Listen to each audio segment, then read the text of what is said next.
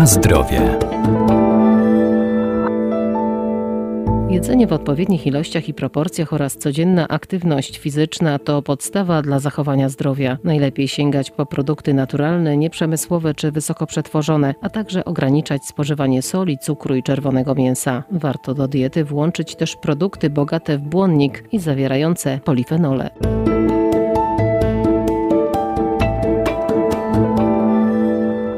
Jednym z istotnych składników naszej diety jest błonnik, który odgrywa ważną rolę w funkcjonowaniu układu pokarmowego, oczyszcza i odtruwa. To pozostałości komórek roślinnych odpornych na działanie enzymów trawiennych człowieka. Błonnik występuje m.in. w owocach i warzywach. Błonnik pokarmowy jest to zespół substancji, które budują ściany komórkowe roślin i które nie są przez nasz organizm trawione i nie są wchłaniane przez przewód pokarmowy, ale okazuje się, że są one niezbędne do usprawnienia pracy naszego przewodu pokarmowego. Doktor habilitowany Iwona Szot, Uniwersytet Przyrodniczy w Lublinie. Najwięcej błonnika jest w skórce owocu, w związku z tym nie tylko ze względu na zawartość antocjanów, ale również ze względu na zawartość błonnika nie powinniśmy tej skórki w przypadku przypadku jabłek, gruszek usuwać w momencie takiego bezpośredniego jedzenia. I przede wszystkim y, korzystny wpływ błonnika na nasz y, organizm polega na tym, że y, ten nierozpuszczalny błonnik wspomaga pracę jelit, poprawiając ich perystaltykę,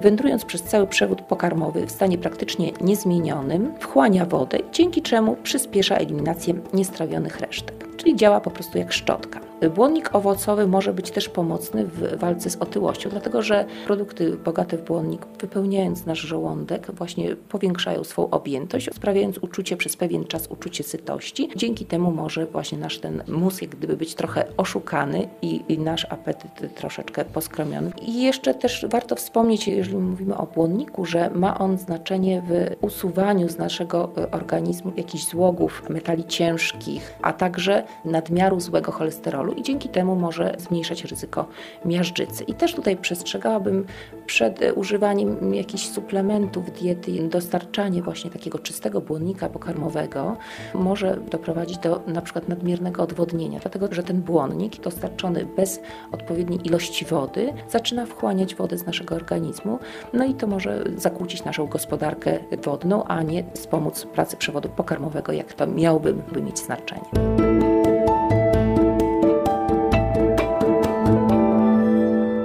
Codziennej diecie nie powinno zabraknąć też żywności prozdrowotnej zawierającej polifenole. Są one zawarte w wielu jadalnych roślinach i wykazują m.in. właściwości antyoksydacyjne, a żywność bogata w przeciwutleniacze odgrywa istotną rolę w profilaktyce wielu chorób. To jest bardzo ciekawa grupa, bardzo złożona tych związków fenolowych. One mają bardzo różną budowę i razże chemiczną i bardzo różne działanie. Niemniej jednak ogólnie można je podzielić na kwasy fenolowe i na flawonoidy. Wśród flawonoidów występuje bardzo ważna grupa antocjanów, która właśnie wykazuje bardzo pozytywne działanie antyoksydacyjne. I tu jeżeli chodzi o zawartość antocjanów, to przede wszystkim owoce o ciemnym zabarwieniu skórki, ciemnym zabarwieniu miąższu, soku czarnym charakteryzują się największą zawartością antocjanów. Te związki fenolowe pełnią w roślinie różne funkcje.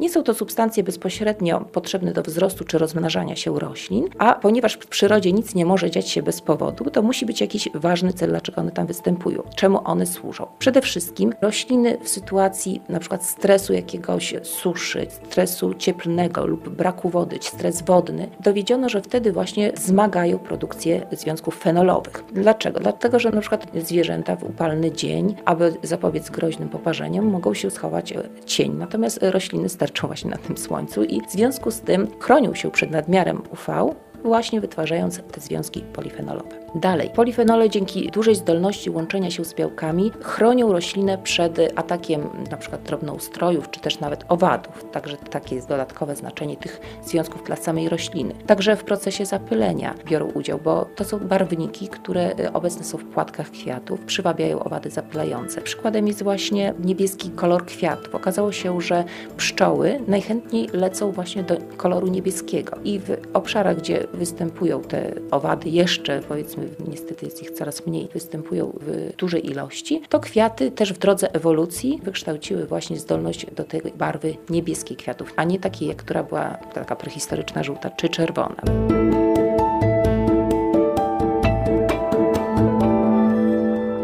Warto też pamiętać o odpowiednim nawadnianiu organizmu, a zwłaszcza podczas spożywania produktów bogatych w błonnik.